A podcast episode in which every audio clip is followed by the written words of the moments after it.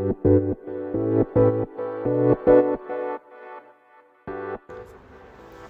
い、えー、皆さんこんにちは、えー、お久しぶりです、えー、この配信では、えー、なんだっけ フランスの MBA のリアルと、えー、パリの暮らしを発信していきたいと思います。はいということで皆さん、えー、明けましておめでとうございます。はい、えー、2月でございます。はい。ちょっとねあのサボりすぎましたね。はい。あのー、多分最後に配信したのね12月の15なんですよ。なんでクリスマス前からちょっと2週間プラス1ヶ月ほどしたあのサボってしまいまして。まさかの、えー、年明け一発目が2月ということでございます。はい。皆さんいかがお過ごしでしょうか？フランスはですね今もうまあ冬もうすぐ明けそうだなっていう感じでまあこれ今外で収録してますけどまあマフラーなしでいけるぐらいにはなりましたね。はい、まあ、まだ若干肌寒いですけど2週間前までねマイナス6度でしたね。で普通に雪めっちゃ降ってましたしあのー、朝そうだな日の出が多分8時半ぐらいかな。で日の入りが、えー、5時過ぎぐらいっていうような生活でした。まあ、なんでねあのそれでちょっと収録したくなかったんでしょうね。はい。あと最近 あの2週間前ほどにですね思いっきり体調崩しまして初めてあの1週間寝込みました。でもうねあの授業14個欠席したんですよ。もうそれぐらいなんか39度の熱が3日連続であの治らなくてですね。で日本から持ってきた薬も効かず、まあ、初めてその日本のね保険入ってたので普通にあのアメリカンホスピタル、まあ、通称アメホスというところであの見てもらいましてでインフルでもなくコロナでもなく、まあ、フランスの風邪だろうということで あの薬もらったんですけどもらった薬がなんか意味わかんないほど大きすぎてなんか飲めないみたいな 感じで結局パブロンで治しました。はい。やっぱね日本の医療は偉大ですね。はい。でちなみにそのアメホスはあの日本人医師がいましてでちょうど電話したもうその日に予約がねラッキーなことにできたんですけどもうフランスの医療は基本的に当日に見てくれるなんて基本ないのでもう予約制だし予約取れるのも大体1週間後とかだしまあなんかねこの医療とかなんか薬とかまあヘルスケア分野も圧倒的に日本がいいですね。はい。まあということであの無事に回復したんですけれどもまさかの昨日の夜からなんか若干喉がまた怪しくてですね鼻声で、収録をしております。はい。でもうどっから行こうかなっていうぐらいなんかいろいろあったんですけどまあまずサマリーだけね軽く話してんでまあ多分それで10分ぐらいいっちゃうんじゃないかなと思うんですけど、まあ、その後気が向いたら詳しく話します。でまず12月後半何があったかっていうとえっとまあまず期末テストがありましたねターム1の期末テストがいろいろあってでまあやっぱりしっかりね勉強しないと普通に取れないんですけどまあ主観としては亜種性は他のスクールと比べたら緩い方なんじゃないかなとは思います。まあ、とはいえあの自分が馴染みのないようなあの科目例えばファイナンシャルマーケットとかね、まあ、なんかいろいろあったので、まあ、そこら辺はしっかり勉強しました。で、まあ、結果としてあの単位を一つもね落とすこともなく、まあ、すげえ良くもないしなんか悪くもないみたいな なんそんな成績でございます。はい。で期末テスト終わってそこからロンドンに旅行に行きました。2ヶ月前ぐらいから予約したので、まあ、1人往復1万5000円ぐらいで行けてで、まあ、ちょっとあのポイント残ってたのであのホテルは無料で宿泊をしましてでロンドンすごい人でしたね。まあそのなんかいわゆるロンドンのハイドパークのクリスマスマーケットも行きましたけど、まあ、正直パリの方が全然いいかな あのー、なんかね、商業施設でしたね。うん。で、ロンドンすごい綺麗だったんですが、まあ普通にハロッツ行ったり、あのフォートナムメイソン行ったり、楽しんでましたが、やっぱりね、なんか人混みがすごかったですね。まあクリスマスだからか知らないですけど、まあ、リージェントストリート綺麗なんですけど、マジで、なんだろう、ほんと身動きできないレベルの人でした。だからこう、まあ、ロンドンはね、まあ、行ったタイミングが悪かったのかもしれないですけど、なんかすごい東京と似ててなんかみんなこうせわしなく動いているというかねなんかこうパリは結構みんな知らない人同士でもなんか話すことよくありますしなんか人々がこうゆっくり生活を楽しんでる雰囲気があるんですけど、まあ、ロンドンはまあ、旅行だからっていうのもあると思うんですけど、まあ、それはあんまり感じなく、まあ、カフェも少ないというか汚いというか、うん、まあその代わり、えー、シティライフを楽しめる場所だなと感じたのでまあまあね都心が好きな人はロンドンが向いてるしなんかこうまあ、仕事と人生のバランス取りたい人はパリの方が向いてるんじゃないかなっていう超主観的なレビューでございます。はい、で、えっと、ロンドン行った後に、えっと、クリスマスマあ？あのパリの、まあ、いろんなクリスマスマーケット、まあ、近いんでね行ってであとは何してたっけな？あとあれかなんかまたそのポイント残ってたのでパリのバンドームのウエスティに泊まってました。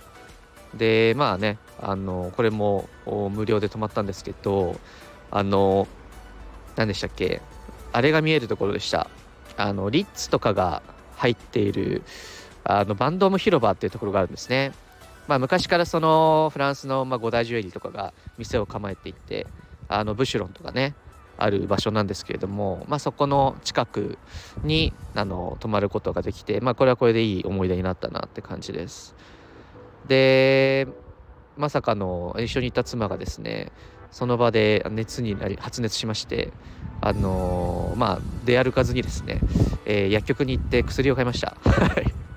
あのわざわざウエスティン泊まってあの薬局で薬買い買いに行くというそんな感じでした、はい、おかげでねルームサービス楽しめたんですけれども。でまあその後あのシャンゼリゼで年越ししましたね。はい。あの人生に1回はやってみたかったシャンゼリゼ通りでの年越しということで。いやすごかったですね。あの人がすごかったです。まああれですね。なんかねそのすごい人なんですよ本当に。まあ身動き取れないレベルでなんか事故ったらこれマジで死ぬなみたいな感じなんですけどまあでもすごい行ってよかったです。なんか6時ぐらいからなんかクラブミュージックが流れ始めてで夜の11時半ぐらいまでなんかそういうクラブミュージック流れながらなんかみんなでワイワイする時間なんですよ。でなんか10時ぐらいからかなあのフランスのまあ日本で NHK なのか知らないですけどフランスのテレビの放送が始まってで巨大スクリーンにその様子がねリアルタイムで映し出されるんですよ。でそこからなんか本当にみんなであのー、完全にクラブなんですよ。もう見渡す限り人人だらけなんですけどみんなでその場で飛び跳ねながらイエーイイエーイイエーみたいな感じであのー、もう老若男女みんな踊ってました。で夜の11時半ぐらいから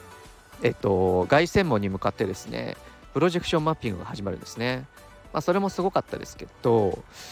うんと、そこからまあ12時、まあ、カウントダウンで普通に、まあ、1987みたいな感じで、まあ、フランス語で、あのー、ね、みんなで言ってたんですけど、で、そこで、あのー、カウントダウン、ちょうど年越した瞬間に、あの凱旋門の近くから花火がバーンと上がってみんなで「ハッピーニューイヤー」と「まあ、ボナネ」ってこっちで言うんですけどみんなでボナネって感じで盛り上がってました。でもうその日はねあのパリは朝まであの電車とか動いてるので普通に電車で帰ってきました。はい。でそれが1月1日でしょ？でそこから1月3日からなんと授業あったんですよ。で1月3日前に話したですね朝3時集合の授業がありましてで、まあ、フランスっていわゆる正月的な文化がないので本当にねその1月1日にそのシャンゼリゼ行くでしょ？でもう翌日休んででもう3日からね超普通に仕事始まるんですよ。もう早いところ2日から始まるんですけど学校は3日からでで朝3時集合ということでですねえ前日に学校入りしまして、えみんなで飲みながら待ちまして一睡もせずに3時の授業に行くという感じでした。で、まあ、もしかしたらこれ1個下の代が聞いてるかもしれないのでちょっとネタバレ控えるんですけれどもあのー、まあまああのいい経験ではあったんですけどいや3時じゃなくていいでしょみたいな まあそそんな感じでしたね。うんまあ、フランスのそのとあるあのなんかバス貸し切りでなんかフランスのまあとある場所に行くんですよ。でまあ日本にもそういうところがあるんですけど、まあ、そこでその仕入れとかね、うん。まあ、なんかそのシステムがどうなってるのかっていうのを、まあ、そこで働いてる人たちから話を聞いてでこうあフランスの、えー、食のシステムとか、えー、配送のシステムってこうなってるんだなっていうのを学びながらですね、えー、朝6時からシャンパンを出されまして 朝6時からシャンパンと白ワインとフォアグラのバゲットがなんか出まして、うん、やっぱフランスらしいなと、これ一応授業なんですけどね。はい、そんな感じでした。で、朝9時に授業が終わりまして、まあ、自分はそのままクラスメートと一緒にあのパリに直帰しました。はい。で、1月5からですね、あの授業が普通に始まりまして、ターム2が始まりました。で、ターム2の授業はですね、あのめっちゃ忙しいんですけど、えっと、コーポレートファイナンス、まあ、バリエーションとか含むものですね。とマネジメントアカウンティングコントロール、まあ、略して MAC、まあ、管理会計とかあの KPI とかそういったものです。あと、 Strategic Management、まあ、いわゆるストラテジーの授業、あのケースですね。で、あと、 Operation Management、えー、つい先日、トヨタのね、あのー、改善のケースが出ましたね。で、あとマクロ経済。で、サステナビリティと Ethics。で、まあ、このサステナビリティと Ethics はその前半 Ethics、後半サステナビリティという感じで、まあ、収録してる現在、ちょうどあの Ethics のところが終わったっていう感じでした。まあ、そのね、例えば上司がなんかこう、ロジカルに考えて、あまりやっちゃいけない行動を指示してきたときに、まあ、部下としてどう、えー、判断をするかとか、なんかそういったものですね。であとは組織行動論、えー、 Organizational Behavior で、えっと、リーダーシップ系の授業という感じです。で、まあ、リーダーシップ系の授業はこれからなのでまだ受けてないんですけど、 Outdoor Leadership Seminar と呼ばれる、あのフランスの元軍隊の人たちがキャンパスに来て、えー、2泊3日で学校に泊まりながら、えー、チームアクティビティをしながらリーダーシップを学ぶというような目玉授業です。でただこの中で一番面白かったのが2つで、まあ、1つが、えっと、組織行動論 Organizational Behavior ででこれあの伝統的な出世の授業っぽいんですけど毎年その授業の途中でサーベイを取るんですよ。でどんなサーベイを取るかというとえっと160人のクラスメートのうちあなたが、えー、よく話す人をその頻度別にピックアップしてくださいと。もうそのスクリーンに160人分の名前がもうすでに出ていてでこう月に1回喋るとかもう毎日のように喋るとか週に複数回喋るとかなんかそういう選択肢があってでかつ次のページで、えっと、これなかなかえぐいことするなと思うんですけどあなたの友達との関係性を教えてくださいとでこう、まあ、ベストフレンドグッドフレンドえー、なんだ、えー、親切に接してくれるフレンド、話したことがないみたいなそういうのを160人分一人一人答えさせるんですよ。で、えっと、その後に、なんかディスライク、その嫌いな人教えてくださいみたいな、苦手な人教えてくださいみたいなものもあって、でそれらが全部集計されて、次の次の授業で発表されるんですよ。でしかも、まあ、個人名はさすがに公開されないんですけど、国籍別で公開されちゃうんですね。なので、どの国籍の人が、どの国籍の人がとベストフレンドなのかとか、どの国籍の人がどの国籍の人を嫌ってるのかとかが全部矢印で可視化されちゃうんですよ。怖くないですか？で、まあこれは人に見せないんですけど、個人レポートも同時に返ってきて、こっちが、そのナショナリティ的に、こっちがベストフレンドだと思っているが、えー、例えば自分、ベストフレンドを、あベストフレンドと、えっと、グッドフレンドを、えっと、22人、あ、21人か、選んだんですよ。で結果として22人があなたのことをベストフレンドとグッドフレンドと思ってますみたいなことが返ってきてあれ？みたいな。ちょっと1人誰だろうって思いつつですね次のページ開いたら22人のうち相互でグッドフレンドベストフレンドと言ってる人は12人ですみたいな。あれ？10人違うんだみたいな。そんな感じのものがですねなんとその国籍とセットで分かっちゃうんですよ。もうめちゃくちゃ怖いんですけどで、まあ、それで例えば、あの、まあ、例年そうらしいんですけどやっぱインド人はインド人で固まる傾向があるとか、えー、とやっぱりアジアはアジアで固まる傾向があるがその中でもこうブローカーとして多国籍とつながる人が複数にいるとか、まあ、なんかねそういうのが本当可視化されちゃうんですよね。うんまあ、なんでこういろいろ学びがありましたけれどもそのなかなか後に引きそうなこうね結果だなという感じでまあ非常に面白かったです。まあ、自分なりにねちょっとコミュニケーション方法というかあの国籍もうちょっと意識してみようかなとも思いました。はい、で自分面白かったのがえっとアジアと中国と日本とアフリカが結構関係性が強かったって感じでしたね不思議ですねはいで次に授業の話終わったでしょ？あちなみに授業がですねターム2がマジで忙しくてその8時から6時までまあ途中休憩1時間ぐらいありますけどぶっ通しで授業あるんですよ。で授業と授業の間10分しかなくてなんで普通に朝5時半に起きてで帰ってくるのも夜9時から10時みたいなそんな生活が続いていてさらに宿題もたまり出るみたいな感じなのでまあそれでね風邪ひいちゃいましたね。はい。でまあ投稿してもね火入れてないしみたいな。もう真っ暗闇投稿だし真っ暗闇下校だしみたいな。そんな感じです。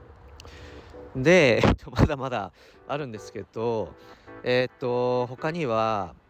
アシュ製のですねえっ、とオフィシャルアンバサダーになりました。はい。えー、なんかこうオフィシャルアンバサダー募集みたいなあのメールが来ましてでなんかその何個かミニエッセイみたいなものを書いてですね提出したんですけれども無事にアシュセの MBA の、えー、公認のアンバサダーというものに選ばれました。で毎年10人から15人ぐらいっぽいんですけどもう一人日本人選ばれてましたね。はい。なのでこうアシュセの MBA をこう世界的にマーケティングしていくというかねこうアシュセの良さ、えー、そして悪さ というところをあのしっかり伝えていきたいなと思います。はい、で早速なんかインド人からねあの OB 訪問の依頼来て話しましたけど OB 訪問やっぱり世界各地から来るって面白いですね。うんまあ、そんな感じで、えー、日本に限らず世界に向けてアシュセのことをアピールしていきたいなと思います。なんで、このスタンド FM も図らずしも、えー、公認アンバサダーが発信することになっちゃいました。はい。まあ、あんまりね、このスタンド FM 時代、あの、拡散してないんですけれども、まあ、何か、あの、興味あることあればご連絡ください。で、あと何やったっけな。えっとですね、あと、ナイキのプロジェクトがありましたね。あの、なんか Luxury Club がその毎年ナイキとコラボしてナイキのそのデジタル戦略を提案するまあケースコンペまではいかないんですけどその実際そのナイキのストラテジー部門ナイキ EMEA のストラテジー部門の人とコミュニケーションを取りながら戦略を提案するミニコンサルティングプロジェクトがありましてでこれもちゃんとセレクションがあって、えー、無事に、えー、今回2チームのに残りまして、えー、このナイキのデジタルプロジェクトの戦略リーさんというのをやることになりました。はい、で来週キックオフなんですけれどもえっと、これはチームメンバーがですね、台湾の人に誘ってもらって、台湾、えっと、ベトナム、インドで自分の日本です。で、もう一チームあるんですけれども、そっちは、えっと、ギリシャ、えー、インド、インド、もう一つどこだっけな、ヨーロッパ系だった気がする。まあ、みたいな感じで、うん。あのー、まあ、2チーム合計8人で、まあ、そのナイキの戦略チームと一緒にやっていくというような感じです。はいまあ、これもこれでね楽しそうだなと思っててしっかり NDA を結んだようなプロジェクトになっています。であとはえっと風邪ひいたでしょ？で14クラスぐらいスキップしたでしょ？あとあれですねクラブありましたね。えっとクラブ多分ね今自分のその可処分所得をですね割り振るとしたらほぼほぼクラブアントレプレナーシップクラブに時間使ってます。はい。で、まあ、あとサマーインターンの応募にも時間使ってますけどどっちかっていうとクラブ活動の方が盛んですね。で少し前に話した通り今自分アントレプレナーシップのクラブのプレジデントということでいろいろやっております。で、まあ、4つぐらいプロジェクトが動いていてそのうちの1つが Entrepreneurship Club の Trek Career Trek というものを企画しています。でこれ4月にやるんですけどその MBA のいろんなクラブが Trek といって自分たちでその企業とのネットワーキングのイベントというかセッションまあ旅行みたいなものを企画するんですね。例えばラグジュアリークラブだと、えっと、みんなでミラノに行って、えっと、プラダの本社とかを訪ねるみたいなことをします。でうちはそれとは日程をずらしてアントレプナーシップクラブとしてステーション F 行ってあの例えば LBMH のインキュベーターとかロレアルのインキュベーターとか、えー、そこに入っているスタートアップとか、まあ、そういったものを訪問しながらみんなでプレゼン聞いたりディスカッションしたりするというものを企画しております。で他のクラブとコラボレーション可能だったので今回自分は、えっと、ロマリック率いる、えー、サーチファンドクラブと、えー、サーチファンドですね。あの企業を買収してでこうエバリエーションを上げるためにあのいろいろ改善活動をしてまた、え、売却するみたいな、まあ、そういったサーチファンドクラブと、えっと、あとマーケティングクラブ、えー、アムナ・ローラ率いるマーケティングクラブと、えー、連携をしまして今回3つのクラブの Joint Trek という形で動いています。はい、で、まあ、この Trek 以外にもですね例えば、えー、今週先週で、えっと、 Entrepreneurship Club の1つ下の代1つ下の学年の人たちから2人、えっと、 Ambassador Role と呼ばれる、まあ、リーダーシップポジションの人を採用するというクラブのアンバサダー選挙の期間でした。なんでこう全クラブがですねあの J24 と呼ばれる1月入学組の1つ下の学年に対してリクルーティング採用活動をかける期間なんですね。で、えっと、1つ下の代が85人いるので85人からまあ20個ぐらいのクラブが各2人ずつアンバサダーをセレクションするという感じです。で、まあ、アントレプランシップクラブもあの幸いに2桁台の応募いただきましてその中から書類選考と面接を経て2人選びましたというところです。で、このね、クラブの面接かなりガチですね。うん、普通にその、まあ、自分日本で、えー、まあ3桁ぐらい面接、書類選考と面接やってましたけど、まあ、何も変わらなかったですね。うん、なんで普通にこうみんなレジュメもらって、えー、その中から何人かショートリスト化して、でそこからみんなで面接をしていくという感じで、まあ、日本人以外の面接は全て出たんですけれどもあのー、なんだろうなすごいこう国によってまたこうアピール方法も変わってくるなというのは感じました。やっぱりこうまあねおしなべては言えないですけれどもなんかインドの中にもなんか2種類いるなみたいなめちゃくちゃアピールしてくるエナジェティックな人とものすごい落ち着いた大人なコミュニケーションしてくる人がいるなみたいな、まあ、なんかねそういうものも採用活動の中で学んでいきましたねなんでやっぱナショナリティは所詮ナショナリティに限りナショナリティは所詮ナショナリティなのでやっぱりその中の人と向き合わないと分かんねえなっていうところです。うん。一括りにしてもその中でもいろいろいますのでっていうのを学んだあの採用期間でした。で、まあ、今回ね2人選出したのでうちのチームがこれで12人になったという感じです。で、まあ、他にもいろんなこうイベントごとを企画しておりまして、まあ、みんなでステーション F に行くような、あの、イベントを企画して動いていたりアントレプレナーファーストと呼ばれるフランスでかなり大きいインキュベーターと組んでサステナリビティクラブと一緒にイベントを企画していたり、まあ、なんかいろんなものが動いてるんですけどまあ、特に今回の採用活動を通じてうちのリーダーシップチームですね。その、まあ、自分以外9人からあの成り立っているんですけれどもまあ本当にこうディスカッションを重ねていく中であヨーロッパの人は採用活動に関してこう考えるんだなとかなんかフランス人のフィードバック辛辣だなとか あのまあアジアはやっぱりこうなんだろうなコミュニケーションを結構まめにしてくるなとかね。うん。まあなんかそういったものをうちのリーダーシップチームからも学びました。はい。今うちのクラブだいぶいい感じに回っているんじゃないかなと思うんですけれども。はい。なんかみんなこうコミットメントもしっかりしてくれているしまあ今後も面白い活動ができそうだなと思っております。はい。でサマーインターンの応募もねいろいろしてるんですけれども今のところあの全然あれですね。通過しないですね。あのやっぱりせっかくフランスに来ているのでそのフランスでねそのサマーインターンしたいなと思ってるんですけどやっぱり半分以上ねフランス語やっぱ必要なんですよね。でまだ自分フランス語に全然時間割いていないのでちょっとそこはねやっていかないとなという感じでございます。なのでサマーインターンあのもしかしたら日本に帰る確率もあるんですけれどもえー、まあこのここから2ヶ月ぐらいかなでどうなるかというところでございます。はい。ということでやっぱり長くなりましたね。もう25分 話しちゃいました。まあ一言で言うとあの非常に楽しんでおります。あのー、やっぱり来る前と比べてこうグローバルな環境の中で何かをするっていうのはやっぱり日本では絶対に学べないことなのでそれは海外 MBA に来る醍醐味だなって思っています。